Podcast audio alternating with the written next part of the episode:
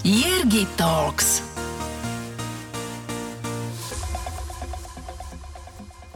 Rodak z Levic. Študoval diplomáciu s orientáciou na medzinárodné a verejné vzťahy. Do svojich 20 rokov sa živil hokejom. Neskôr však prišiel zlom a presedlal na bankovníctvo, kde sa prepracoval až na pozíciu výkonného riaditeľa. Po úspešnej kariére v korporáte sa vybral cestou vlastného podnikania. Dnes má nielen personálnu agentúru, no podniká aj v gastre a iných segmentoch. Lukáš Kováčik.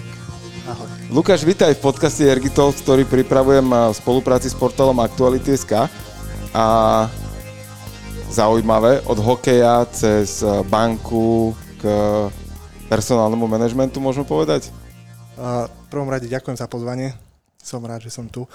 Um, áno, personálny manažment, personálna agentúra, zastrešovanie pozícií rôznych firmách. Super. Porozprávame sa aj to, ako sa dá sklbiť, že personálna agentúra, gastro a ešte ďalšie segmenty, v ktorých sa orientuješ a podnikáš ale keďže si sa priznal, že si už pár podcastov e, mojich počul, tak možno šípiš, že predtým, ako začneme tvoj celoživotný príbeh, budú dve základné otázky a to je, že kto si ty jednou vetou? Človek, ktorý chce ísť stále vopred. Skvelé. A aké sú tri vlastnosti, charakteristiky, keby si mal seba opísať tromi slovami? Tvrdohlavý. Som baran. Cieľavedomý a lojálny. OK. Kde sa toto zrodilo? Tieto vlastnosti, ktoré si teraz popísal? Mm, myslím, že úplný prvopočiatok je asi v športe, by som povedal. Ja som niekde okolo 10 rokov začal hrať uh, hokej a už vtedy sa vo mne nejak zbudzovalo to, vieš, že nechceš byť stále priemerný. A ja som z malého mesta Levice, síce okres, ale hokejom to nejak nevynikalo. A, takže ja som sa vlastne nejakým štýlom prepracoval 14 rokov do Čech a odtedy kvázi začala tá cesta po svete, ďaká hokeju. A prišiel som tam ako akože najlepší z Levíc z malého mesta a tam som zistil, že vlastne ja neviem hrať hokej. OK.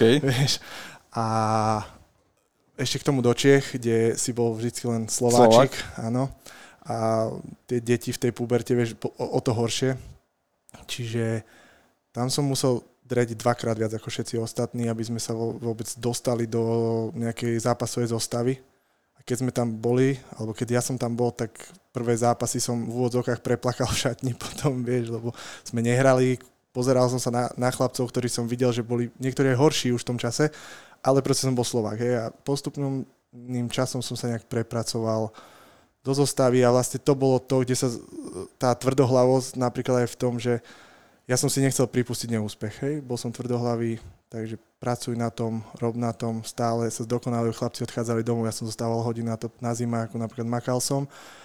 Tam sa rodila tá cieľa vedomosť a vlastne tuto sa to zrodila tá lojalita nejakým štýlom, ani neviem, kde sa zrodila, a tá proste nejak je.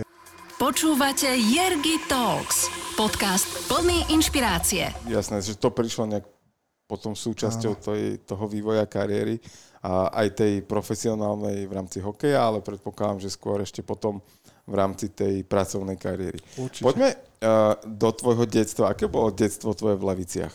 Ešte predtým, ako si začal hravať hokej. Mm, štandardné, by som povedal.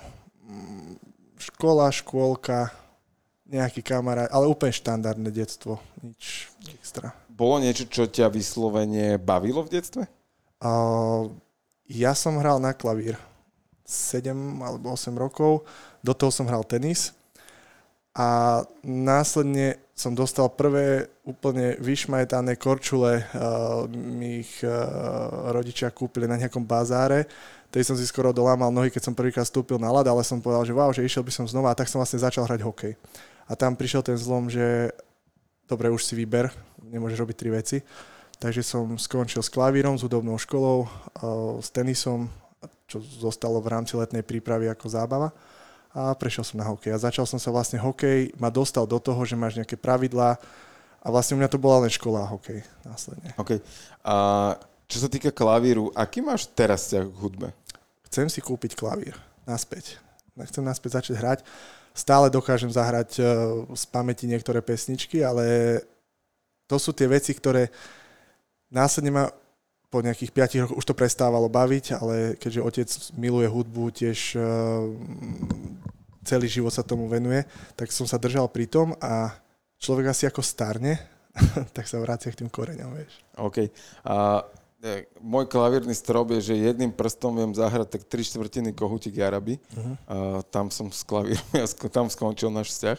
A napriek tomu hudbu ako takú mám teda rád, ale fascinuje ma, že niekto dokáže a si proste sadnúť za klavíra bez toho, že ja ani tým notám nerozumiem, čiže mňa aj keby to tam dali, tak nič. Ale mňa to fascinuje, že, že ako sa to dá. Ako si to ty robil, že si sa to naučil? O, vieš čo, ja som mal veľmi dobrú pani učiteľku mm, na klavíri. 3 hodín sme sa bavili o jej živote a potom 15 minút sme hrali. A, ale ono to prišlo nejak eh, veľmi prirodzene, tam, ti len premostím, že ja som nikdy nevedel písať všetkými desiatimi, som chodil na obchodnú akadémiu. Paradoxom je, že som sa naučil písať všetkými desiatimi, keď som začal hrať hokej v Amerike a písal si s kamarátmi na pokeci. Uh-huh. Ešte dávno.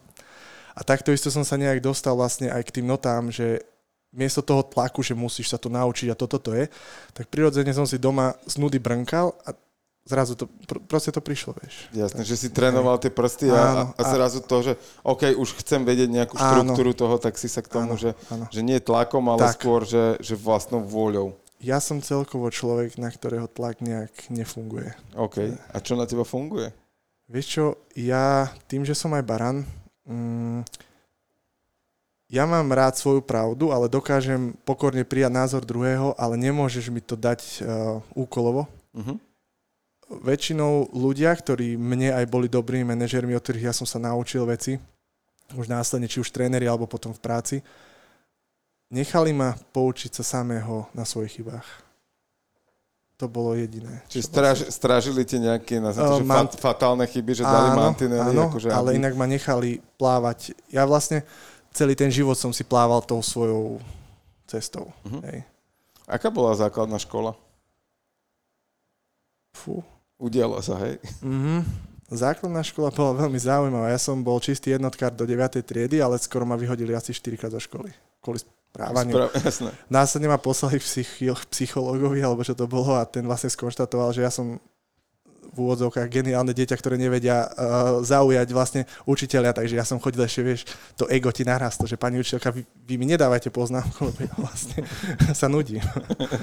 ja som, akože mne nepovedal teda psychológ, že som uh, ako teda nadané, extra nadané dieťa, ale uh, tiež uh, ma poslali takto vyšetriť, pretože a ja som potreboval mať všetko pod kontrolou a on mi dal prvú otázku, bolo, že čo robím a ja hovorím, že hrám futbal a som brankár.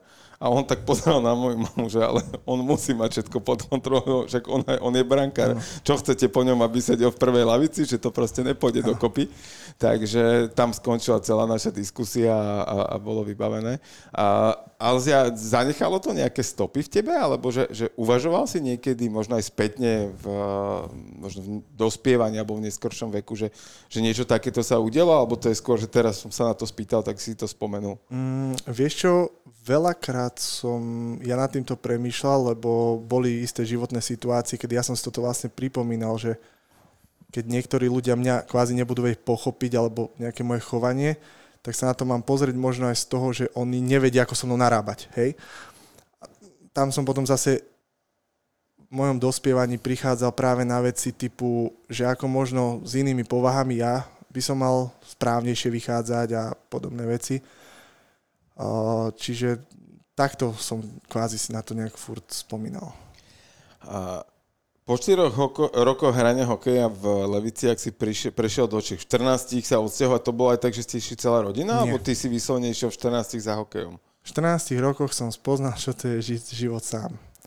V priama linka si pamätám to ešte z Bystrice a v Žarnovici, na to nikdy nezabudnem, s hokejovou taškou, s jedným kufrom a tromi hokejkami mi matka podala ruku, drž sa, uvidíme sa, neviem kedy Sadol som na autobus, viem, že autobusárovi dal ešte vtedy 100 korún, že nech na mňa dohľadne v Brne, lebo tam sa pol hodinu čakalo, aby som sa vrátil do správneho busu. Budejoviciach ma čakali z klubu a vlastne tam mi dali byt, kde mi chodila pani poupratovať a vlastne tam začala škola. Na akú školu chceš ísť?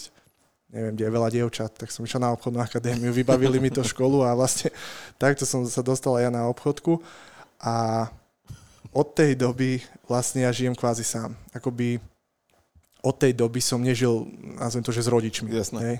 Vtedy už bola kvázi nejaká, ja to nazvem vreckové, to boli tie smiešné také dorastenecké juniorské výplaty. No a odtiaľ proste ja som sa posúval zase ďalej. Ty si spomenul, že ten, ten uh, úvod v Čechách uh, nebol jednoduchý a nebol ľahký. A jednak skrz to teda, že 14-ročný v úplne cudzom svete, navyše zo Slovenska, čo pre České Budejovice je ďaleký východ Slovensko.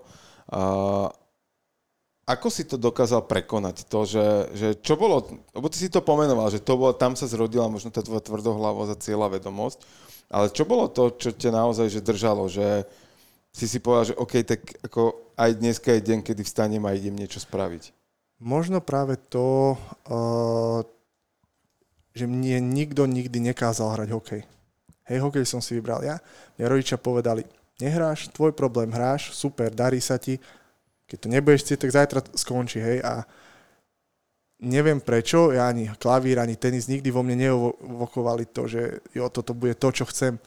Proste nejak to prišlo a ja som si, ako keby ten deň, keď som sadol do toho autobusu, ja som zostarol o 30 rokov. Vážne, ja som veľakrát rozmýšľal nad tým, že ja som si od nejakých 15 rokov nemal čo povedať s rovesníkmi.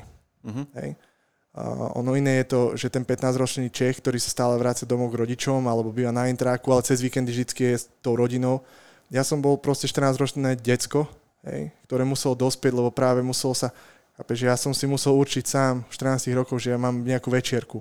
Že ja musím ráno stať do školy, po škole ísť na tréning, niečo si navariť, najesť sa. Rozum... Ja som žil dospelý život v 14 rokoch. Takže. Keď sa na to pozeráš teraz odstupom, ako to vnímaš? najlepšie rozhodnutie môjho života. Že som sa toho nezlakol hlavne. OK. Čo ťa podržalo v tých momentoch naozaj? Lebo ty si tu pomenoval, že to fakt bolo až ťažké miestami, to, to neprijatie uh, spoluhráčov. Ako si sa dokázal, že pozeral si najskôr z tribúny na nich, síce si s nimi trénoval, ale, ale nepustili ťa ani do party a tak ďalej. Ako si to rozklúčoval a čím si si ich získal? O, tým, že som makal začal som byť lepší a tí tréneri si to kvázi uvedomili. A, tak ono potom tou prirodzenosťou, ten šport je v tomto špecifický. Proste keď začneš robiť body, si dobrý, hráš, máš veľa minút na tom lade, tak tá partia ťa začne vnímať ako kľúčového. A následne zrazu s tebou chcú ísť na diskotéku, chcú ísť s tebou na obed. Takto nejak to prišlo prirodzene, ale vlastne prekonať. Uh, mi to dokázalo len moja jediná mysel. Ja som nemal inú podporu. Mm-hmm. Samého seba. Čo boli tie myšlienky? Aké boli? Mm,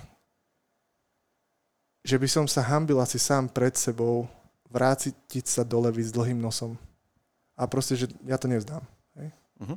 A keď si, si získal tú, povedzme, že voláme to autorita, alebo to, to svoje pevné miesto v tom týme, v tej, aj nemyslím teraz na lade, ale, mm. ale práve v tej kabíne, lebo áno, získal si si ho tými výkonmi na lade, mm. ale získal si si to, že, že tí, tí spoluhráči sa zaťa, začali akceptovať, brať a, a, a stávala sa z teba tá, nazvem to, že prirodzená autorita. A, ako sa zmenilo tvoje myslenie? Čo to tebe prinašalo pocitovo? Ako si to ty videl? Mm, zadosť učinenie. Asi takto, lebo ja tým, že som človek, ktorý prirodzene verí samého seba, aj keď samozrejme robíš chyby aj pri tom športe, možno som mohol urobiť iné rozhodnutie, ale proste to zadosť učinenie a to, že tá tvrdá práca sa vždycky vyplatí. Hm. Koľko to trvalo to obdobie medzi tým, tým úvodom, tým príchodom a po ten, nazvem to, že taký prvý zlom, kedy ťa začali akceptovať, kedy ťa začali príjmať? Uh, myslím, že nejak okolo pol roka tak by som povedal, že to bolo pol roka, tri roka, lebo tam sa lámala sezóna, končila sezóna, prišla letná príprava a následne začiatok ďalšej sezóny, v ktorej už to po tých prípravných zápasoch niekde okolo septembra už to bolo, čiže neviem, pol roka, tri roka tak. Ako sa tvoj, tvoj pobyt v Budejoviciach vyvíjal? Čo, čo bolo ďalej, keď už teda si si získal uh, miesto v základe, získal si si miesto uh, v tom týme, v štruktúre toho, toho kolektívu. Ako sa to vyvíjalo ďalej? Uh, ja som zostal do tretieho ročníka strednej školy, čiže kvázi 2,5 sezóny. A následne m, tam už to bolo kvázi, poviem taký, že dobrý život, lebo už aj tá partia fungovala, my sme vlastne pr- prestúpili zo, spolu z dorastu do juniorky, fungovali sme, my sme sa poznali, tréner s nami išiel, čiže to bolo úplne super zabehnuté. Následne ja som získal prvého agenta a veľké oči, poďme do Ameriky. Takže tam kvázi ten prvý rok to padlo, nejak sme sa nedohodli e, s klubom v Amerike, tak ja som následne potom zostal e, nejakého pol roka na Slovensku, e, Nitra Skalica, Extraliga juniorka dorast a následne už vtedy znova sa začala riešiť Amerika, ja som odletel do Ameriky vlastne. Ale vlastne aj počas toho, ako som bol Nitra Skalica, to ja som žil tam a odtiaľ som sa priamo kvázi presunul Jasne. do Ameriky, kde som bol znova tiež asi nejaký rok a pol alebo dva roky. Čiže zase sám nové okay. prostredie. A o tej Amerike sa pobavíme. A ešte by som sa spýtal, že ako vnímaš dneska České Budejovice a celú túto dva a pol ročnú epizódu v tvojom živote? Mm, ako niečo, čo ma vyformovalo. Čo konkrétne ti to dalo? Určite som sa naučil lepšie variť. Ale celkovo, vieš čo, to mi ukázalo, že som človek, ktorý dokáže plnohodnotne žiť život a dokáže sa v dosť ťažkých chvíľach presadiť. Okay. A poďme do tej, do tej Ameriky a, a môžeme preskočiť už rovno aj tú skalicu Nitru, že, že poďme, poďme rovno tam.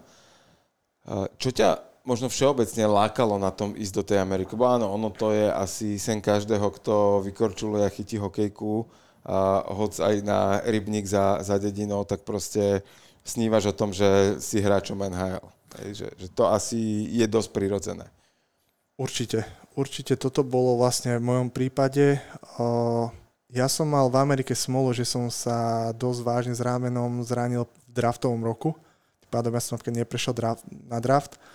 A potom sa už dosť začali mi aj kopiť zranenia, ale pre mňa Amerika bola znova niečo nepoznané, lebo síce prejdeš zo Slovenska do Čiech, jazyková bariéra nula. Hej. Tu som zistil, aj keď som mal jednotky z angličtiny znova, že vlastne ja neviem po anglicky. Hej. Dokonalý kolektív od prvého dňa v Amerike, úplne iný typ ľudí.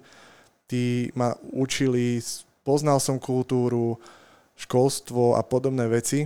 Mm, ja som si vypýtal od klubu, že či by som aspoň na dva týždne nemohol naštíviť školu, že ako to tam funguje, lebo vieš, poznali sme to ano. z telky. Som tam chvíľu chodil do školy a na to nebol kvázi čas.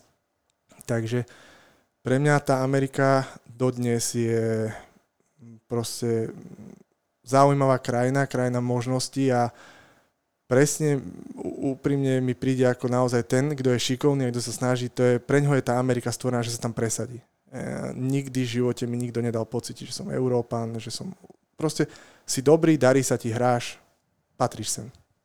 Čiže tam, je, tam e, funguje ten princíp e, naozaj toho, a tak ako si to pomenoval v tej poslednej vete, že výkon, výsledky Presne uh, tak. za to prichádza, nazvím to, odmena, uh-huh. alebo teda, že, že tam, ne, tam nerozhodovalo to, že ten je odtiaľ, ten má tam takých rodičov a ten, tak. tí chodia kúkať na tréningy a tí nechodia. Presne tak. To mne napríklad veľmi imponovalo, lebo tam zo mňa opadlo strašne veľa takého stresu z toho, že čo musím ešte komu dokazovať extra, keď na to mám, vieš to tam bolo pase úplne.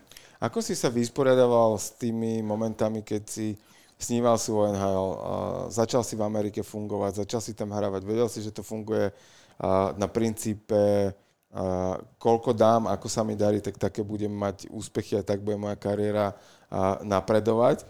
A potom začalo prichádzať, že prišlo prvé zranenie, druhé, ďalšie a tak ďalej. A Kedy bol ten moment, keď si pochopil, že tento sen sa začína rozplývať? Uh, vieš čo, v druhom roku, keď uh, ja som mal problém s ramenom, vrátil som sa a hneď prvý zápas, ako som sa vrátil, tak mi vyskočila kosť z púzdra v kolene aj v členku po 15 minútach zápasu. Pol roka stop. Takže vlastne uh, že to sa nič moc a psychika 0 bodov samozrejme a potom vlastne som zase zle trošku počúval svojho agenta, som sa vrátil a som išiel hrať, akože poď hrať teda za chlapov, že to ťa posunie rýchlejšie niekam. Tak ja som odišiel naspäť do Chomutova a tam to bol celý prepad. Ak mne sa tam nedarilo, tam som napríklad nezvládol psychiku. Mňa to začalo úplne ubíjať a ja, mne sa hokej totálne znechutil. Mm-hmm. A vtedy vlastne prišiel aj ten zlom, kedy ja som pochopil, že toto dosť a našťastie som bol v hlave natoľko nejak vysporiadaný, alebo som si vedel rýchlo určite nové priority, že kvázi ja som v marci ukončil sezónu ja som v apríli mal podanú prihlášku na vysokú školu. V júli som začal pracovať v banke a externe študovať. Uh-huh. OK. A poďme, poďme k tomu prvému zraneniu. A, lebo to v tej chvíli nevie, že je to fatálne a, a mení ti to život úplne, úplne opačným smerom. Ale vieš, že to není OK. A aké boli tvoje myšlienky na to, aby si to zvládol? Mm. Respektíve, aké boli myšlienky všeobecne, lebo uh, ono sa možno s humorom hovorí, že stačí sa rozhodnúť, ale ono to naozaj tak funguje. Hej, že, že keď sa rozhodne, že deň bude na hovno, tak on na hovno bude. Keď sa rozhodne, že budeš pozorovať a všímať si to, že si sa mal kde vyspať a že máš postiel a strechu nad hlavou a môžeš si spraviť teplý čaj ráno, tak zrazu tu aj tvoj deň bude vyzerať inak. Určite, no prvé zranenie ja som niesol celkom v pohode. Wow, v 18 som sa prvýkrát zranil, to je super. Presne ten pohár bol pln, poloplný pre mňa. Uh-huh. Ale keď e, sa po nejakom čase vrátiš a hovorím po 15 minútach si urobíš ešte horšie zranenie, vtedy ja som si povedal, že také toto má byť. Ja som zostal e, tabletky od bolesti, opichávali mi to, proste nehojilo sa to, ja som kvôli tomu letel na Slovensko, na rehabilitácie. Mňa, mňa napríklad bolelo koleno len e, pri tom, že som napríklad sedel, hej, a a to boli extrémne bolesti. A už tlačil aj z klubu vráca, musíš hrať, tak obstreky proti bolesti. A vtedy ja som zistil, že vlastne ten profesionálny šport je, proste ty si tam len nejaká bábka, ktorá musí tvoriť nejaký výkon, ale... Ktorý na konci dňa zabáva 10 tisícovú halu. Dajme tomu. A hovorím, mne sa to potom nejak, neviem prečo, zrazu prišla taká strašná nechuť do tohto. Aké boli tie momenty, keď si prechádzal týmto, že si si uvedomil, že si tomto svete nejaká babka. Lebo to je v zásade, keď to zoberieš na život v korporácii, si zamestnanec, tak ty tak oduševne nerobíš pre tú firmu, čo je super, ale potom príde prvý reorg a zistíš, že si nejaké tam číselko, ktoré je nákladová položka na zdare. A, a v momente, keď si človek toto uvedomí, tak nehovorím, že nemá robiť v korporáte, môže, je to úplne v pohode. A povedal by som, že väčšina populácie to dokonca potrebuje byť takto zamestnaný, ale akože už len toto uvedomenie pre mnohých je, je fatál, ale pre mnohých je to, je to ukludňujúce a napriek tomu, že to, to vedie takto, tak pre tú firmu vedia odovzdávať v zásade akože svoje, svoju dušu. Ale uh, ako, ako to bolo v, tom, v, tej, v tej chvíli, v tom momente, keď si si uvedomil, že OK, že vlastne oni ma tu potrebujú len na toto? Úplne úžasné lebo to mi pomohlo následne sa rozhodovať do tej budúcnosti. Vieš čo, lebo tak ako som potom, keď sa pobavíme o tom korporáte, tak vlastne ja som dospel dvakrát do istého bodu toho vyhorenia. A toto vlastne zistenie pre mňa bol ten bod vyhorenia v rámci športu. Počúvate Jergy Talks. Ja som následne potom asi 4 roky nestúpil na korčule. Som tento rok znova začal chodiť s kamarátmi zahrať hokej som ani nevedel, či mám kompletnú výstroj. Hej. Takže... Bol, bolo to až také, že, že vyslovene uh, tento princíp ťa priviedol k tomu, že, že fú, ďaleko od toho?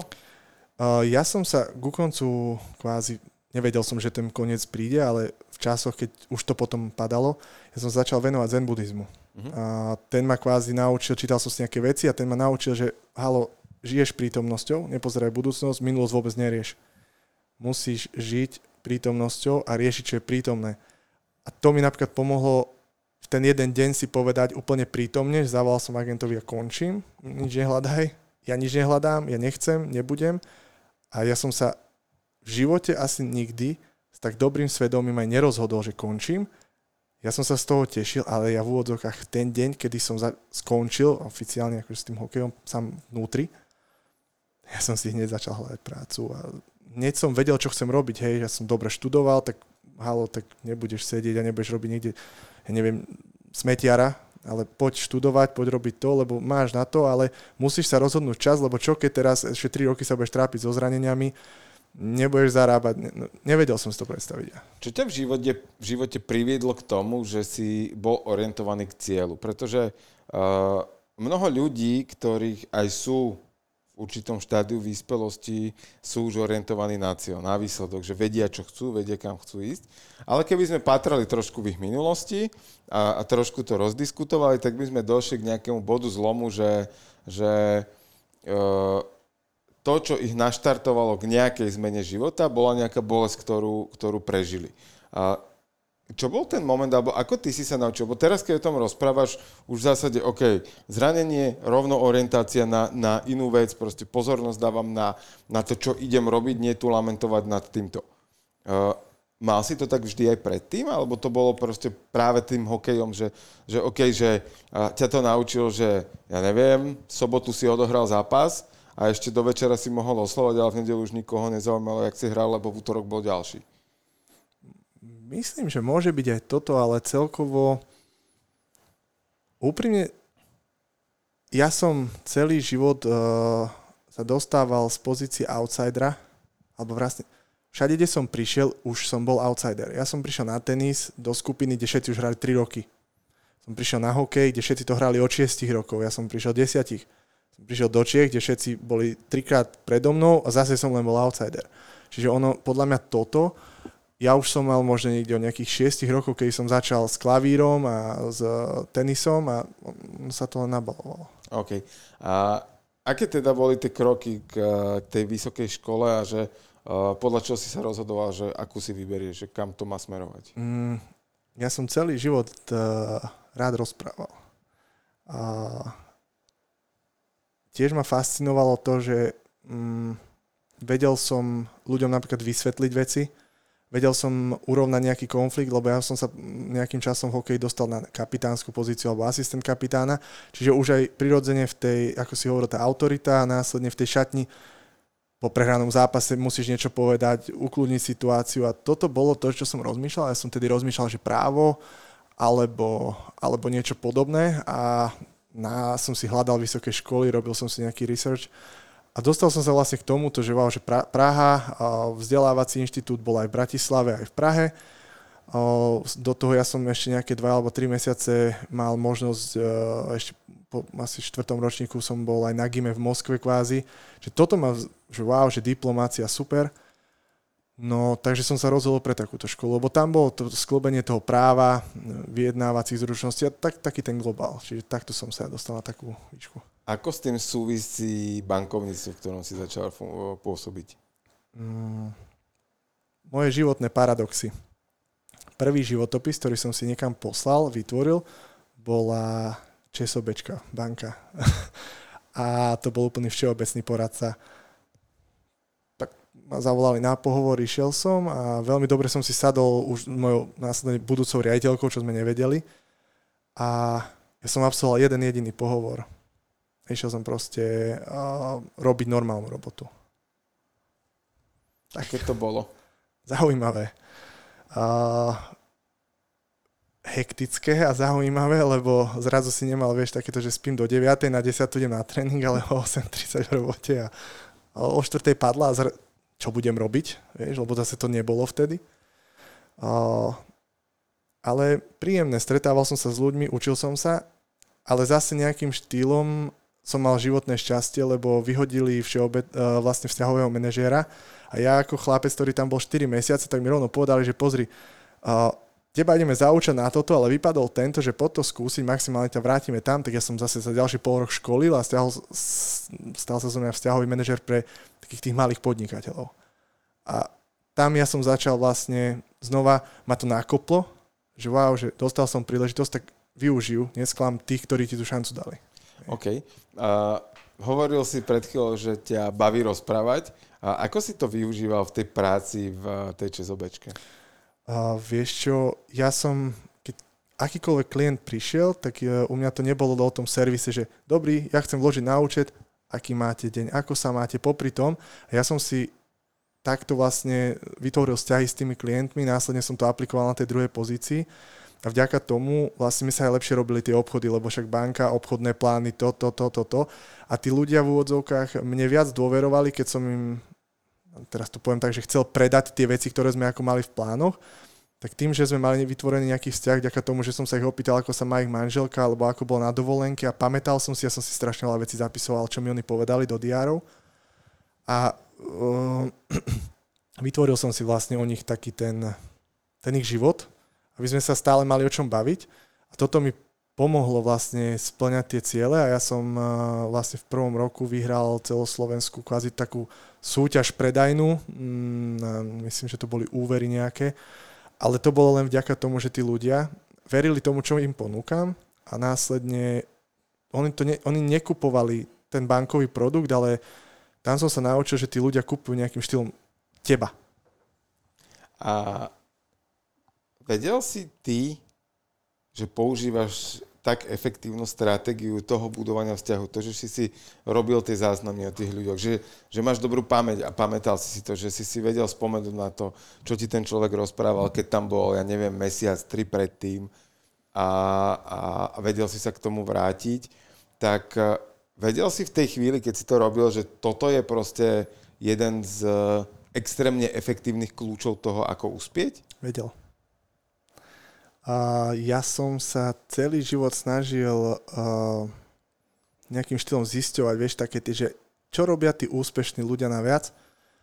A niekde som sa dočítal, um, myslím, že aj Warren Buffett, ale ešte aj jeden grécky nejaký podnikateľ, zapisoval si vlastne všetky myšlienky, všetky rozhovory a následne po stretnutiach a viedol si kvázi denník o ľuďoch, s ktorými sa stretával na dennej báze, ale aj na mesačnej báze, alebo náhodný okolo idúci, s ktorým pokecal, následne sa k tomu vracal. A ja som vedel, že napríklad uh, mám s tebou na druhý deň stretnutie, tak som si otvoril svoj diár. Uh, dobre, ty si bol pred dvomi týždňami na dovolenke, medzi tým sme sa nevideli. Hneď ako si prišiel, no čo, aká bola dovolenka? Aká, vedia som bol pred dvomi, vedia si pamätám, že pred dvomi týždňami no, sme sa bavili, wow, že to si pamätáte, pamätám. A to bolo to, tie icebreaky. Uh-huh. A robíš to aj dnes? Robím to stále. Určite. Ako si objavil ešte, lebo toto je taký, že, že skvelé, ale ty máš určite aj nejaké ďalšie svoje stratégie úspešné, ktoré ti prinášali úspech aj v tom hokeji a prinášajú ti doteraz aj v tom biznise. A je nejaký súvis medzi hokejovou kariérou a športom ako takým, ktorý si robil a povedzme zatiaľ, keď sa bavíme o tej ČSOBčke, o tej, o tej práci v korporáte? Je. Na to som ale prišiel tiež až e, postupom času. Ja dneska, alebo v tom bankovníctve, ale následne celý život, kvázi ten pracovný, som prišiel na jednu vec, že nepredávaj, ale hľadaj dopyt a hľadaj tu a, a zisti, čo kto potrebuje, hej. A to je presne to premostenie, niekto si to neuvedomil. Napríklad ja som sa, ja som chcel byť, alebo som bol nejaký typ hokejistu, ale keď som vedel, že som prišiel do nového týmu a vedel som, že im chýba taký typ hokejistu, tak ja som sa stal tým ho- typom hokejistu. Tým pádom som získal viac toho priestoru, lebo to bolo to, čo hľadajú. Nesnažil som sa iba to svoje si robiť. A tým som sa vlastne následne toto som využíval ja aj e, v práci, že ja som ti nepredával ten úver, hej, napríklad, alebo nejaké poistenie, alebo čokoľvek, ja som zistil, čo ty potrebuješ. A ty si to naozaj potreboval, ale ty si to vlastne vypýtal sám. Ty si si to kúpil. Čiže si dokázal zvedomovať problémy ľuďom alebo ich potreby? Uh, ja som ich naučil rozprávať tie potreby a na základe tých potrieb ja som im pripravil ich plán, vlastne čo vlastne oni chcú. Hej, akurát ty si no nachystané dopredu lebo som nad tým premýšľal, áno. Jasne, samozrejme. ale akože to, ja to teraz hovorím mm-hmm. s, s rešpektom a mm-hmm. úctou, pretože je to, to je, to je dám to do veľkých úvodzovek, tajomstvo šikovného obchodníka. Určite, lebo, súhlasím. lebo uh, môžeme teraz začať rozvíjať teóriu, či to je manipulácia, není manipulácia. Akože manipulácia je všetko a všade, takže čokoľvek ti teraz poviem, akúkoľvek vetu, tak ťa ňou budem manipulovať. Buď do pozitívna, alebo do negatívna. Buď ti budem tvrdiť, že si super a šikovný, alebo ti budem tvrdiť, že si lajdak. V obidvoch prípadoch, keď tu budem hovoriť dostatočne dlho, tak sa to udeje. A, a v tomto, v tom, v tom obchode, uh, ono to na konci dňa funguje tak, že ak ti to nepredám ja, tak ti to predá niekto iný. Presne tak. Ale toto, čo si povedal, o, ja sa tým ani netajím. Ja študujem manipulatívne techniky, o, myslím s tým okolo 7 rokov ja sa venujem psychológii. Baví ma to, mňa baví rozoberať človeka, jeho mimiku, emócie a podobné veci. A popri tom sa dostaneš aj rôznym knihám, napríklad o manipulatívnych technikách. Ja, mňa nebaví čítať, poviem príklad, nejaké romány, alebo ja nečítam knihy, ja to poviem na rovinu, ale čítam knihy, respektíve články a, a, a videá o takýchto veciach, hej. Mňa fascinuje, aby som bol schopný napríklad tu sedieť a iba ťa počúvať dve hodiny a ti odpoviem jednou vetou na, na, na celé to, čo si povedal, lebo na tebou rozmýšľam. Hej, to mňa baví. A na základe toho vlastne ja som nazvem to predával, to, čo oni chceli. Jasné, že ty si ich počúval a potom si im to zabalil mm. takou mašlou, akú oni potrebovali tak. na to a zopakuješ pár slov, ktoré ten človek e, v tých 20-30 mm. vetách povie a zrazu on ano. má pocit, že ty si tam fakt prítomný a že si ho počúval. Tak. A keďže ho nepočúva ani doma vlastná partnerka, partner, tak e, zrazu mm-hmm. tu bol človek, ktorý mi bohovsky rozumie a wow, jak sa tu ja cítim dobre a kupujem. Áno, je, je to tak, akože to je poznať programy ľudí a, a vedieť ich počúvať, je potom naozaj, tam sa ti ale potom fakt stáva, že, že človek, ktorého vidíš prvýkrát v živote, ti je schopný povedať, že aký by sme sa poznali celý život. Uh, áno a strašne veľa, ja sa nad tým až celkom tak niekedy pousmiem, neznámych ľudí mi je schopné povedať, to, že si povedal napríklad aj to, že sa doma háda so ženou, ale akože tu máš information pre mňa, ale, ale v pohode som rád, že sme si vytvorili v úvodzovkách to puto, lebo ty potom lepšie urobíš to, čo tak ja, ja je, som daný moment potreboval. Tak jednak, jednak to, tam to buduje dôveru toho vzťahu, Určite. ale zároveň, OK, bravo, tak ale má by si byť poistený pre ano. prípad čohokoľvek. Tak, áno, áno. Tak to nejak to fungovalo aj u mňa. Super, ako sa to vyvíjalo ďalej? Stal ste teda op- obchodníkom roka, tak to môžem povedať? O, áno. Alebo najlepším predajcom? Najlepším predajcov. O, som tam vyhral asi 300 eur, vtedy strašne som sa tešil, lebo nezarábal som tak veľa, ale v rámci tohto a znova tam ja som končil v ČSOBčke, pretože zase moja cieľovedomosť. Ja som sa nejak nejakým štýlom to je ego, ale skôr to, nechcem to nazvať egom, lebo to je skôr to, že sa chceš posúvať ďalej mať túžbu napredovať, tak, tak. podľa mňa není zle úplne. To je no. tá úplne moja prvá veta, že kto som. Ja chcem kráčať vopred a ja som uh, videl možnosť toho, že chodil som na rôzne školenia, tieto manažerské, že dobre, chcel by som sa stať riaditeľom pobočky. Mňa na to aj tá moja riaditeľka, tým, že sme mali veľmi dobrý vzťah, ma pripravovala na to. A ČSOBčka nejakým štýlom vtedy razila stratégiu, že keď sa uvoľní miesto, tak chceme niekoho zvonka, lebo priniesť ako nový vietor. Tak on, dobre, tak nechcete človeka znútra, tak ja idem preč. Mňa headhunting dostal do, do slovenskej sporiteľne na riaditeľ pobočky, kde som bol krátko, lebo mm, získal som to miesto, ale um, bol, ešte v tom čase bola sporiteľňa presne tá banka pre iný typ ľudí, ja to nazvem, že tá dôchodcovská banka, moje tempo môjho života alebo nejaký môj životný štýl, tom nevedel som sa tam nájsť. Nezodpovedalo klientela. Tak. A, a odtiaľ som sa, akože to, to tam ani nemám veľmi, tam som sa naučil nejaké základy, ale tým, že som hľadal od začiatku pomaly cestu von, tak uh, tam som sa naučil nejaké pár vecí. Uh, mal som na starosti prvýkrát asi tým nejakých piatich ľudí. A odtiaľ som potom prešiel do Tatra banky, moderná banka, hej, a tam som priamo išiel kvázi na, na korporát. A tam som začal robiť uh, s firmami um, okolo 50 miliónov obrat plus, hej, uh, štandardného uh, vzťahového manažéra. Mm, ja som, tam som si proste sa naučil, že vlastne čo je to takéto reálne väčšie bankovníctvo. A zistil som, že pozerám filmy, vieš, bavili ma aj tie ako Vlog z Wall Street a povedal, že ale veď toto nič sa tu nedieje, že prečo pre Boha, že nechápal som to. A hovorím, že čo je tak banka v zahraničí, veď nemám šancu sa možno aj tam. A ja som odišiel um, do Dublinu, podal som si životopis do Deutsche Bank, išiel som tam na dovolenku, pozrieť Dublin. A mňa zavolali na pohovor. Wow, dobre, čo teraz? Som si kúpil oblek, išiel som na pohovor znova strašné životné šťastie, lebo v tom čase mm, malo Deutsche Bank asi 15 zamestnancov e, v Dubline, ale otvárali obrovskú pobočku, do ktorej bolo treba naliať komplet rôzne typy ľudí a zišlo z toho úplne nová budova, ako 500 ľudí zamestnaných. A ja som bol vlastne prvých 6 ľudí, ktorí boli tam vnútri. My sme mali cel, asi 8 poschodí, my sme boli v 8 poschodiach 6, náš manažer a riaditeľ, ktorý dohľadal na to celú expanziu. Vlastne každý poschodie mal svoje. Jasné. A to bolo, že v prvé asi dva mesiace my sme hrali ping-pong. Ste sa hľadali Hej, my sme hrali ping-pong, my sme ako, mali nejaké školenia, ale ešte sa naberali ľudia, takže vlastne nič sa nerobilo, my sme boli splatení za nič.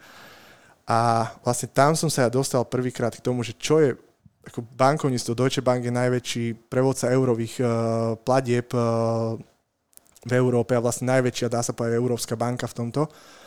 A tam vlastne ja som dostal klientov typu Microsoft, hej, a Accenture a podobné tieto, že bolo treba niečo vieš, vybaviť, tak som v Bratislave v úvodzovkách sadol na električku a išiel vybaviť. Tu bol, vieš čo, potrebujem, aby si letel do Frankfurtu za klientom. Čo? Vieš? A t- tam som zistil, že wow, že toto je trošku iné bankovníctvo. A vlastne tam som začal ten reálny korporát. Okay, ale to je uh, dosť veľký rozdiel medzi uh, tým, že tu som v pobočke na Blumentalskej čeky, radšej uh, tu, tam, uh, v Čezobečke a, a tu sa tak šmodrchám a hrám sa s ľuďmi, jak sa mali na dovolenke. Áno. Ale v zásade je to o tom, že Sice sa menia nuly pri tých číslach, alebo počet mm-hmm. nul pri tých číslach, ale... Ale aj na výplate. A, a, a, áno, áno, ale že ten princíp toho, ako to robiť, je rovnaký? Určite. Ja som bol stále verný svojej stratégie tým, že vlastne ako som robil toho vzťahového manažera, ale znova, to už nebolo také, že poďme sa hrať tu s nejakými úveríkmi. Ja som sa dostal na oddelenie fúzií a akvizícií poviem príklad, že Microsoft eh, vyvíjal nejaký produkt a zistil, že nejaký malý startup to má vyvinuté. My sme im poskytli financovanie, ale kvázi tým ľudí, nejaký analista, nejaký ekonom a takto sme sedeli a vlastne my sme napríklad tomu Microsoftu, dublinskej pobočke alebo tej írskej pobočke pomohli spraviť akvizíciu toho startupu, nastaviť im na to financovanie, koľko to bude stáť, čo im to prinesie, proste celý, celé to portfólio alebo ten plán toho, tej akvizície. A to už bolo vážne, že zaujímavé bankovanie. Akože vážne zaujímavé. A teraz mám otázku, že ako sa z Dublinu, z týchto vecí, z tohto bankovania, uh, dá dostať do Levic? Počasie. tam viac prší, hej? Akože Stále. To... Originál, po roku som si povedal, že wow, zarobil som pekné prachy, ale ja neznášam dážď. Ako originálne neznášam ho v Leviciach, neznášam ho nikde. Som odišiel, tam extrémne dobré medziludské vzťahy boli a ja som odchádzal s tým, že viete čo, ja toto nedávam proste, to počasie mňa zabíja. Som išiel domov. Tam nebola otázka, či dnes bude pršať, ale ako Áno, dlho bude ako pršať. dlho a koľko bude do toho stupňov, lebo proste nepríjemné počasie. Ja som sa vrátil a tým, že som mal stále aj v Tatre dobré vzťahy, tak ja som sa vrátil ako na Slovensko a že idem robiť tu riaditeľa sa do Tatrabanky, ja som mal ako prácu. Ale necítil som sa šťastný proste. Nebolo to ono. Vtedy som riešil už aj taký side business, že prvé akože takéto podnikanie, že robil som s realitami, s kamarátom a tak, ale vieš čo, ne, ne, nebolo to dobré. Ja som sa nevrátil do Levice, ja som sa vrátil do Bratislavy. Uh, následne mi zavolali, že moja manažérka ide na matersku, na tom oddelení, ponúkajú mi vyšší plat a tým, že ja poznám to fungovanie, lebo niektorí moji kolegovia dali medzi časom, čo ja som bol doma aj výpovede, alebo sa presunuli inde a oni potrebujú rýchlo nahradiť niekoho, aby ho nemuseli zaučať na konkrétnom oddelení s konkrétnymi ľuďmi. Viete čo? Dobre. Ako, na, idem na rok. Nič viac ako 12 mesiacov to nebude. Nechcel som. Uh-huh. Hovorím, vyrátal som si to, že vlastne to počasie by som mal tak v tom roku akože v pohode prežiť, tak som išiel, že zarobím si prachy a potom uvidím, čo bude. Ja som originál išiel na 12 mesiacov, tak som mal kontrakt na bývanie, všetko. Ja som si všetko prispôsobil tomu, že tým, že som vedel, že kam idem robiť, tak som si našiel bývanie asi 200 metrov odtiaľ aby ma dáž nepokoril Jasné, nič. A jasné. všetko som si zabezpečil tak, aby som sa hýbal len v tých medziach toho, že nezmokneš. Vieš. A takže som sa vrátil tam a následne som končil vlastne kontraktom. Okay. Počúvate Jergy Talks.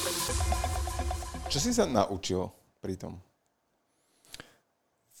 extrémne veľké zodpovednosti, lebo tam vyslovene napríklad tí, tí klienti, to nebolo len o tom, že teda im niečo slúbiš, musel sa dodržať a nehral si sa fakt, že s, s guličkami. Tam išlo o veľké prachy a oni v tom väčšom bankovníctve brali teba ako bankára, ako toho, kto im naozaj poradí dobre. Hej, my sme sa častokrát stretávali s ich týmov právnikov pri týchto fúziách a proste musel si vážne si obstať to, že vieš čo, tak keď tu idete naliať, neviem, 30 miliónov a zarobíte toľko to a toto sú tie nejaké výsledky, prečo sú tie také výsledky. A na to už mal tých ľudí, ktorí robili tie analýzy a tak ďalej, ale aspoň ja ako človek som mal v sebe to, že nechceš toho človeka oklamať. Proste to je zase taká tá moja lojalita, že som toho klienta bral, že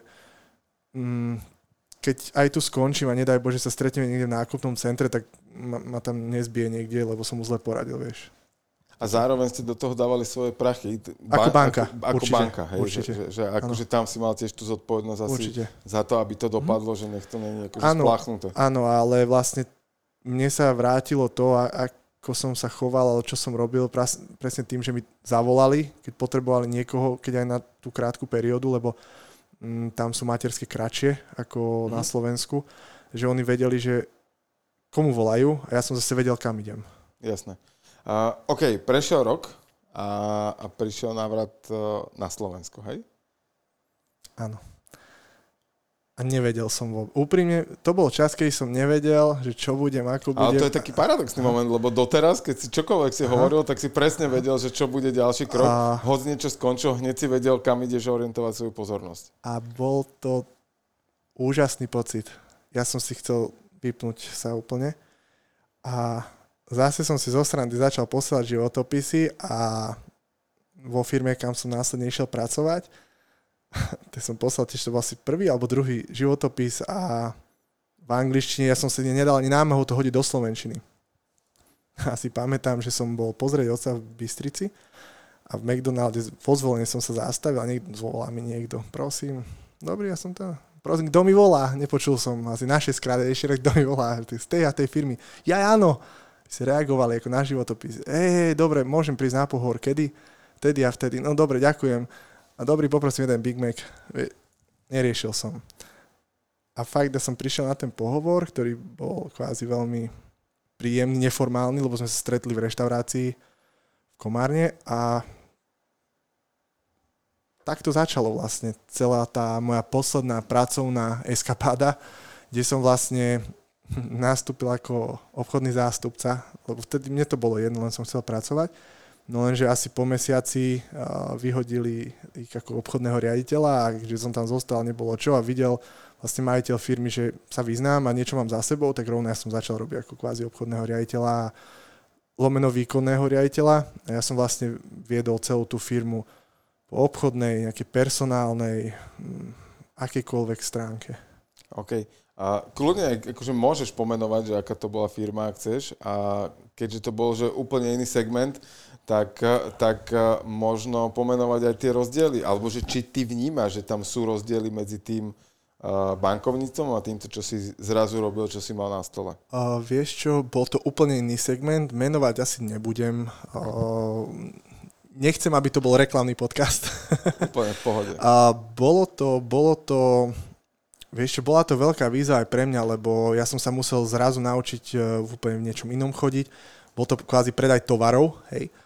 A bol to brand, ktorý prišiel na Slovensko a zrazu sa musel presadiť a to boli, to boli debaty s obchodnými reťazcami a zrazu, že ty si nikto a tu máš gigantických superov na trhu a zrazu ty sa tam chceš dostať a, a to boli pre mňa znova takéto, že wow, že toto je nejaká výzva, a poďme sa niekam posunúť, poďme to dostať na, na oči a ako? No nejak to musím spraviť.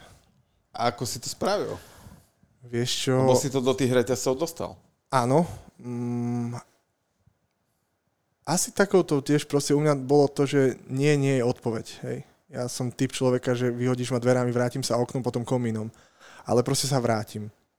Z hodou okolností mne veľmi pomohlo aj to, že som natrafil na veľmi zaujímavých ľudí, ktorí mi tiež do života niečo dali a následne s nimi sme vytvorili tie cesty niekam a, a bola to napríklad veľmi zaujímavá epizóda môjho života, lebo som zistil, že ako ťa niekto vie veľmi podraziť, ale ako ti na druhú stranu z niekoho, s kým si potrastieš na nejakom napríklad evente rukou, hej, môže vzniknúť niekto, koho nazveš priateľom a ten, kto si nazýval tedy priateľom, tak sa z neho stane, nechcem povedať, že nepriateľ, ale človek, ktorým nechceš už napríklad komunikovať.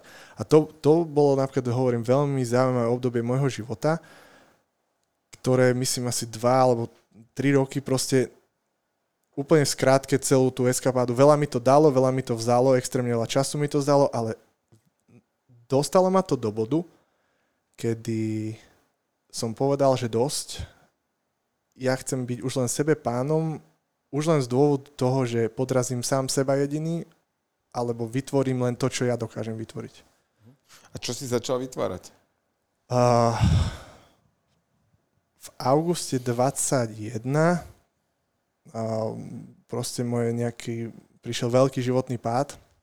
Som aj finančný, extrémny. Ja som napríklad tým, že som aj dobre zarábal predtým v bankách a tak, tak som mal nejaký životný štandard a zrazu som zostal dosť bez peňazí. A teraz, že čo? A ja som fakt, že zmáhla peňazí, neviem, či môžem povedať, s 3000 eurami, ktoré som predtým mal také, že na mesačnú réžiu, zrazu zistil, že čo vlastne ja budem robiť. Ale vedel som, že nebudem robiť pre niekoho. A vtedy, ja som už e, nejaké 3 roky, a mňa strašne fascinovali tieto personálne agentúry a podobné veci, tak ja som si nejak zhrňal o tom informácie a ja som kvázi 3 roky, ani som o tom nevedel, možno 3,5 roka, ani som nevedel o tom, že raz to bude niečo, čo ma bude živiť, tak som vlastne použil tieto zhrnuté informácie, to je niečo ako ten môj e, diári, kde som si zapísal o ľuďoch, tak tieto informácie som použil na to, že ja som si stiahol nejakých ľudí, ktorí v tej danej firme robili so mnou, že poďte robiť pre mňa. A čo budeme robiť? Budeme robiť personálnu agentúru. A to sa ako robí? Neriešte, ja vám vysvetlím, lebo ja viem. Vy nemusíte vedieť, ja vás naučím. Tie peniaze som mal vyrátané, že budú na ich mesačné výplaty. My za mesiac musíme vyrobiť prachy, aby som ich vedel ďalší mesiac zaplatiť, aby som vedel zaplatiť všetky veci okolo toho. Založili sme personálnu agentúru. Teda ja som ju založil a oni mi tým pomáhali. 24. augusta v troch týždňoch sme dostali zákazku ako no-name firma, ktorá vytlačila z firmy, tej, pre ktorú robíme dodnes, jednu zo zákaziek, top 5 agentúru na Slovensku. Životné šťastie. Skúsenosti. Uh, je to teraz o tom, že keby si sa rozhodol, alebo za tebou niekto prišiel a povedal ti, že tuto máš uh, financovanie čohokoľvek. Je to tak, že keď poznáš stratégiu, ako to spraviť, je úplne jedno, v akom segmente pôsobíš? Alebo ako, to, ako ty vnímaš toto tvrdenie? Hmm.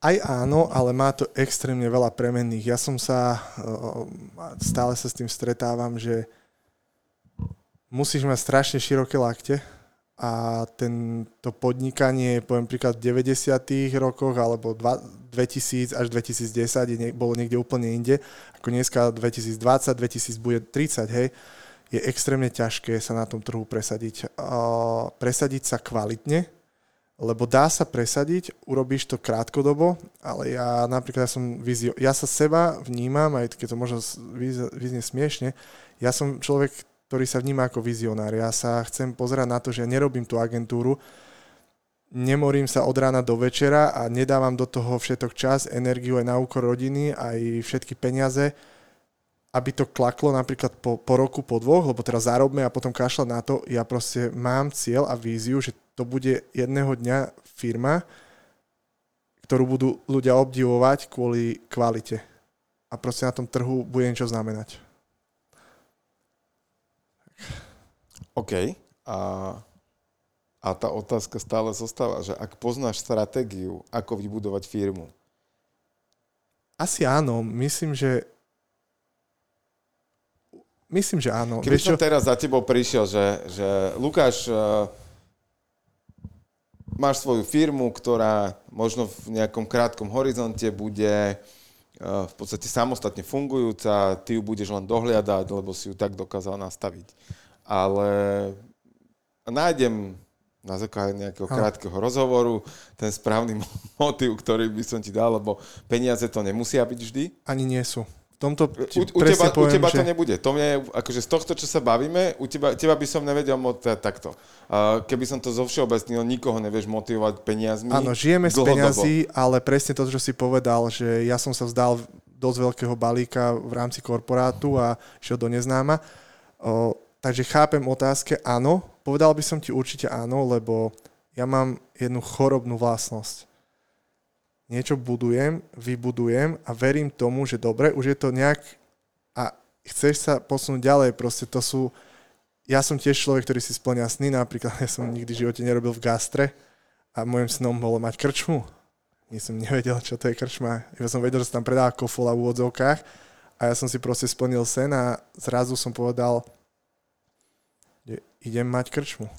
Hej, a to sú tie veci, že áno, určite by som ti povedal áno, lebo mňa toto baví, toto budovanie. Uh, poznáš svoje silné stránky? Moje silné stránky? Určite áno. Aké sú to? Koľko ich chceš? 3, 5? A extrémne silnou je cieľa vedomosť, to je samozrejmosť. A následne by som určite povedal, že to je znalosť psychológie človeka. A milujem sa učiť veci, ktoré som predtým možno neznášal, ale prirodzenosťou som zistil, že čím viac vieš, tým viac vieš všetko nejak pospájať a keď sa napríklad s niekým bavíš, alebo teraz poviem príklad, že účtovníčka niečo hovorí, vieš je kontrolovať, lebo to ovládaš, hej, že sa bavíš s niekým, kto ti tvrdí, že toto nejde, tak ja ti poviem, že ide. A to napríklad uh, robíme nejakú zákazku, tak ja chcem vedieť, čo robíme. Hej, ja som ochotný a stále nad tým uvažujem, že teraz pojem do tej fabriky na nejakú nočnú zmenu, kde ma nikto nebude vidieť, aby sa so mnou nejak inak nezaobchádzal. Ja chcem vedieť, ako zaobchádzajú s tými našimi ľuďmi. Chcem vedieť, ako, čo tam robíme. A toto je podľa mňa, pre mňa tá moja najsilnejšia vlastnosť, že uh, každý jeden môj zamestnanec alebo človek musí vo mne nájsť človeka, ktorý ovláda všetko v tej firme. To. Z toho, čo rozprávaš, tak mne, mne dve, ktoré rezonujú tvoje veľmi silné vla- vlastnosti, a sú učiaci, že ty potrebuješ stále sa učiť nové veci. A, a, to presne zodpoveda posunu v rámci korporátu. To znamená, zmene, to, to presne je dôkaz tej zmeny segmentov a, a toho, že, že keď raz poznáš svoju úspešnú stratégiu, je ti jedno, aký segment dostaneš do ruky a vieš to tam vybudovať. A keby si sa zajtra rozhodol spraviť sieť krčem, tak ju máš do pol roka hotovú. A, a ešte aj prosperujúcu. Je to, je to proste, akože gastro je svojský segment, to akože uh, o, o, tom žiadna, ale, ale Vieš čo, gastro bol veľmi dobrý segment, uh, kým uh, ono, gastro extrémne trpí na to, že ako keby prehliada sa tá téma aj extrémne vysokej zamestnanosti v gastre a nie je podporované ako možno iné segmenty. A ja takisto som si to vyskúšal a poviem otvorene jednu z gastroprevádzok, respektíve s krčiem som zatvoril presne kvôli tomu, že extrémne to bolo ziskové a zrazu to bolo extrémne stratové, lebo, lebo proste tí ľudia pri inflácii prišli, nemali na to peniaze, aby tam tie peniaze míňali a následne ti vznikajú vyššie náklady na tovary, na, na, na všetko, Jasné. čo odberáš, na výplaty, energie. Nej? Čiže napriek tomu, to beriem, ešte jed- jednu stále mám, ale beriem to tak, že to je, znova som sa niečo naučil, ale mám v hlave, ja úprimne, ja mám v hlave ďalších asi 5 projektov, ktoré určite chcem v budúcnosti začať robiť. Tak. A, a druhá taká silná vlastnosť je podľa mňa, že praktickosť, že ty to, čo sa naučíš, potrebuješ hneď skúšať. Určite. Že to, akože OK, tu som si prečítal nejakú poučku, teóriu, mm-hmm. ale chcem vidieť v realite, jak to funguje. Určite, určite áno. Ja dokážem napríklad uh, robím si rôzne také pomôckové tabulky pre, pre mojich ľudí, že počítame nejakú cenu alebo niečo, tak ja som vytvoril jednu a keď som sa na ňu pozeral, tak oni s ňou pracovali, boli v pohode, lebo im to dalo ten výsledok a ja som si myslel, že počkaj, ja viem ešte upgradeovať. Tak ja som si ju trikrát celú prepísal, nakreslil na tabulu, potom dal do Excelu, potom išiel za ním. No pozri to kolega môj, že dobre to je, vieš. A verím tomu, že o pol roka ju znova prerobím, ale presne to sú tie veci, že ja som nevedel robiť v Exceli nič. Nič. Ja som nenávidel Excel, ja som vedel písať vo Worde. Dneska robím makra v Exceli, lebo som sa to proste naučil cez YouTube videá, lebo som ich chcel vedieť. Hej. Počúvate Jergi Talks, podcast o inšpiratívnych ľuďoch a ich ceste za úspechom. Ako ťa baví tá práca, ktorú robíš teraz? A ja ju milujem. Pre mňa najväčším darom v živote je moje dieťa ne? a dru- druhé moje dieťa je moja firma, lebo v nej vidím, ako rastie, ako sa posúvame a vidím za, za... Ona je taká tá moja stopa. A to k tej mojej vlastnosti, tej, akože sa vidím alebo chcem byť ako taký vizionár, ja neviem, vnútorne niekde cítim to, že by som tu chcel za sebou, či už môjmu dieťaťu alebo spoločnosti zanechať stopu. Um, akúkoľvek, ale chcem ju zanechať.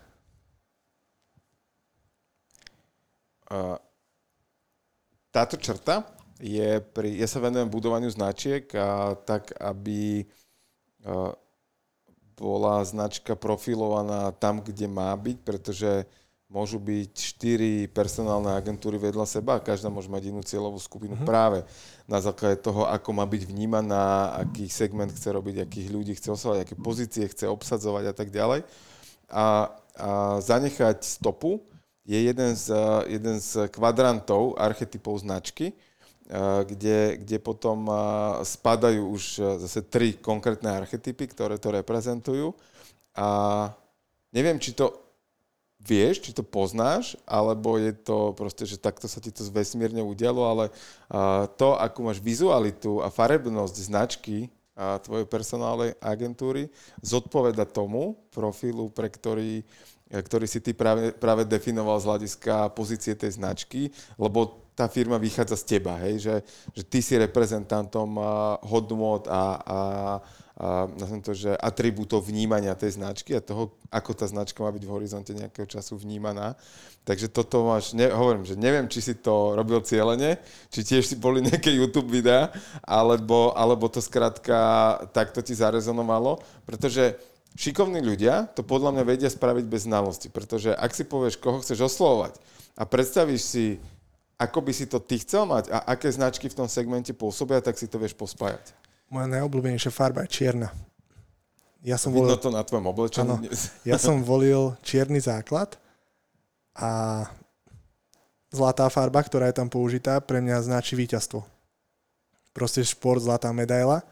A ja som si proste povedal, že toto sklobím a nejaký ten, nazvem to, ornament, ktorý je v tom logu, mi nejakým štýlom evokoval práve takú tú Áziu, tú, tú, tú buddhistické a proste neviem, prečo ja som to v tom videl, možno nikto to tam neuvidí, ja som to videl a p- paradox je, že ja som si fakt to logo spravil bez akékoľvek znalosti, ja som si naštudoval, ako sa robí Canva, urobil som si to a to som sa do neho zamiloval, že to, toto som ja. A od prvého momentu sa mu strašne teším, že som si, vieš, napríklad neoslovil som v úvodzokách teba, čo to má naštudované všetko, vieš, čo tvoja značka bude takáto. Ja som v daný moment urobil to, čo cítim a čo som cítil, že ako by sa to malo celé prezentovať.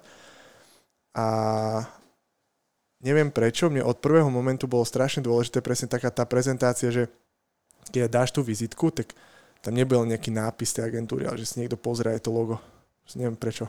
A súhlas, na druhej strane ty máš za sebou obrovské skúsenosti medzinárodné, vieš, že, že riešil si medzinárodné biznisy, inklúzie, spájania firiem, synergie a tak ďalej a tak ďalej, korporáty a vieš si spájať a máš to učenie a máš tu praktickosť a vieš si to pospájať.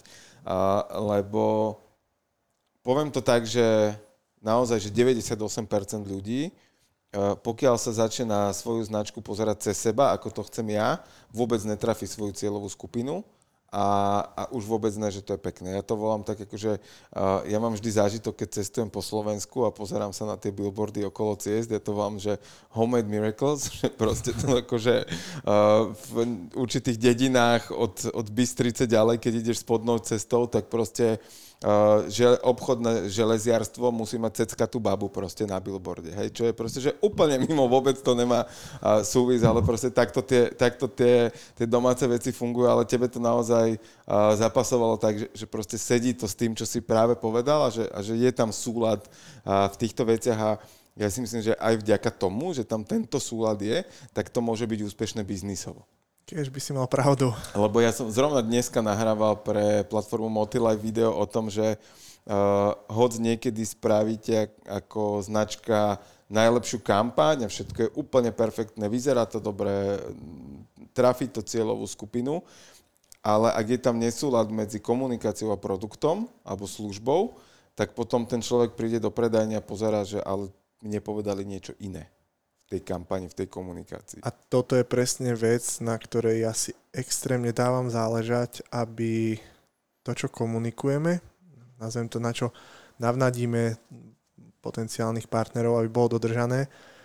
A z feedbackov, ktoré doteraz máme, vďaka čomu sme dostali veľmi dobré referencie pri vyjednávaniach eh, o nových eh, kvázi zákazkách s firmami, tak mňa napríklad teší, že vážne dostávame tie referencie, že tá služba ktorú poskytujeme, je robená kvázi naozaj snažíme sa ísť až do perfekcionizmu, niekedy to hraničí s tým, že proste v úvodzovkách 24-7 robota, ale mm, ja stále verím to, že my sme úplne na začiatku cesty a vďaka tomuto si vybudujeme to, kedy nás to dostane do úplne iného levelu a bude to len vďaka tej tvrdej robote. Čo je ten tvoj cieľ, tá vízia, kam túto spoločnosť, túto značku chceš dostať? Nechcem povedať nejaký rank, vieš, medzi personálkami. Chcem ju dostať asi tam, aby bola naozaj uh, uznávanou značkou a aby sme sa za ňu nikto nehambili uh, od uh, ľudí, ktorí mi to pomáhali budovať a následne ľudia, ktorí v nej budú pracovať. A ja vlastne nedokážem povedať, čo je môjim cieľom, pretože ja som asi není človek, ktorý sa dokáže zastaviť niekde, vieš, že teraz si poviem, že keď budem top 5, tak fajn, som spokojný, neviem, ani top 1 pre mňa nebude uspokojenie, lebo vždycky máš čo posúvať, čiže nejde len o to, aby sme dosahovali štandardy, ktoré ja ako človek zastávam a snažím sa ich prenášať aj na ľudí, s ktorými vlastne to robím. Aby sme sa ne, za seba nehambili, ale aby sme o, samozrejme aj zarobili, ale tie peniaze ich potrebujeme, každý z nás ich miluje. A keď ich nemáš, tak ti je veľmi zle, keď ich niekedy máš, tak ťa niektorí hovoria, že pokazia, ale uh, peniaze sú side produkt toho, keď niečo dosahuješ a robíš to správne. A keď to robíš správne a robíš to naozaj so srdcom a robíš to tak, ako sa to má, tak o peniaze sa nikdy nebudeš musieť báť, že ich nezarobíš, lebo oni sa vytvoria práve to dobrou robotou. Čiže asi to je môjim cieľom, že zarábať eh, vďaka tomu, že robíš niečo dobré. Tak ja by som povedal. A je, ja by som k tomuto dodal len jednu krátku myšlienku a môžeš povedať svoj názor na ňu kľudne. A, že tak, jak si to spomenul, že peniaze podľa mňa ukazujú charakter, nie kázia, pretože ak je niekto chuj, tak e, je chuj aj bez peňazí, aj s peniazmi, akurát sa to s tými peniazmi vie prejavovať o mnoho viacej. Určite pre, súhlasím. Pretože sa potom viacej ukazuje, ale, ale na druhej strane poznám množstvo naozaj že bohatých ľudí, ktorí, keď by si ich stretol na ulici, vôbec netušíš, že ako veľmi sú bohatí. A jeden konkrétne takýto človek v mojom okolí je a napríklad mne je extrémnym vzorom práve v tomto. A no, ja, ja to kvázi schovávam tiež, že mám také, že kvalitnejšie auto, to stojí v garáži a vyťahujem ho len, keď idem mimo Levic.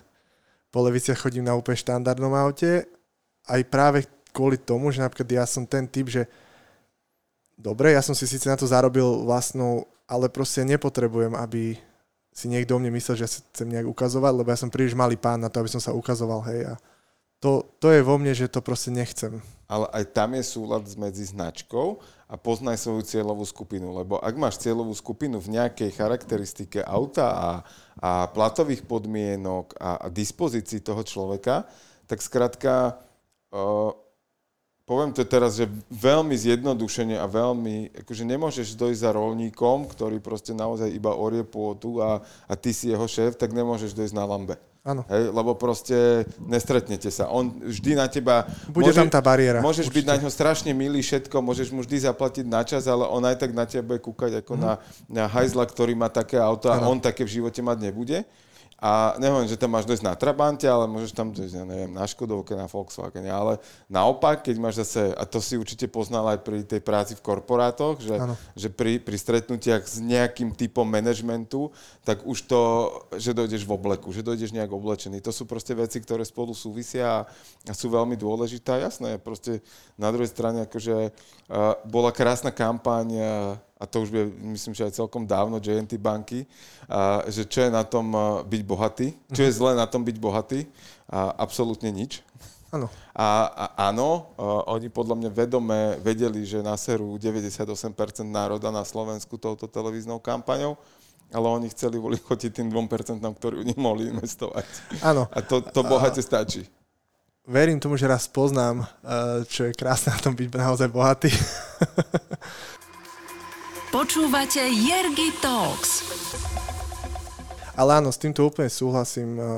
A to bude v čase, keď už e, ti to bude úplne jedno, pretože bude podstatné, že uh, nie je dôležité mať, ale byť a, a keď si, ano. tak aj potom tie, tie peniaze už sú len na... Tak jak si to, ty si to vlastne pomenoval, že oni sú už len dôsledok tej energie práce a, a hodnot a čistoty toho človeka, že, že oni s tým potom prichádzajú. Ak teda sú zarábané slušne, hej, keď sa bavíme o, te, o tejto vetve. Áno, ja sa bavím o tejto vetve.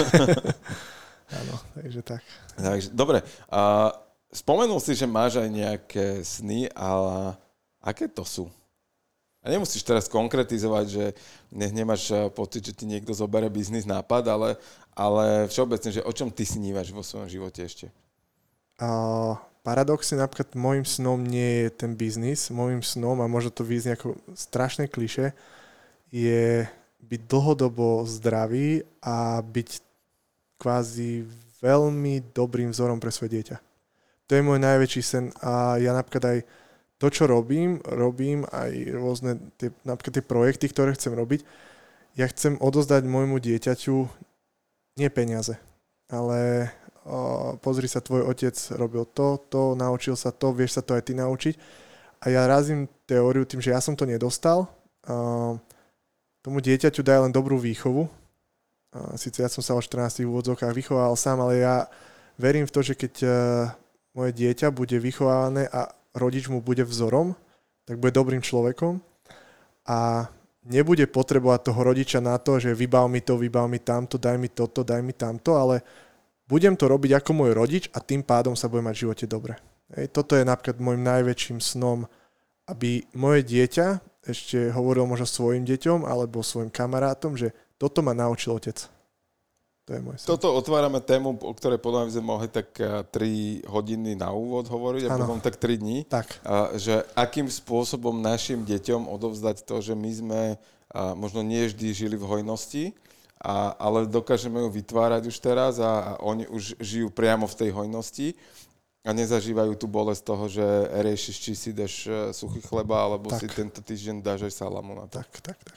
A, OK. A ako ty tráviš voľný čas? Ako relaxuješ?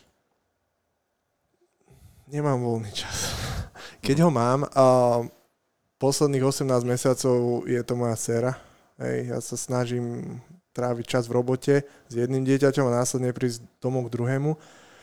Milujem cestovanie, milujem výlety, práve ale s rodinou sa snažím ho tráviť a klasický šport vo mne zostal ako som hovoril, ja som sa teraz vrátil aj k tomu, že si idem s partiou zahrať raz do týždňa hokej, chodím si zacvičiť, teraz sme si kúpili bicykle, tak chcem, už sa teším na jar vyťahnuť bicykel. A milujem grilovať a proste takéto bežné tie veci a napríklad ja extrémne milujem fyzické roboty. Ja vypnem najlepšie hlavu, prídem nápadom, ako len píli drevo. To som sa chcel spýtať, podobne... že či rúbanie dreva, že či, Presne ke, tak. keď bude treba, že by som ti zavolal. Určite mi zavolaj, lebo ja sa do týchto prác hrniem, mňa do nich nikto nevolá.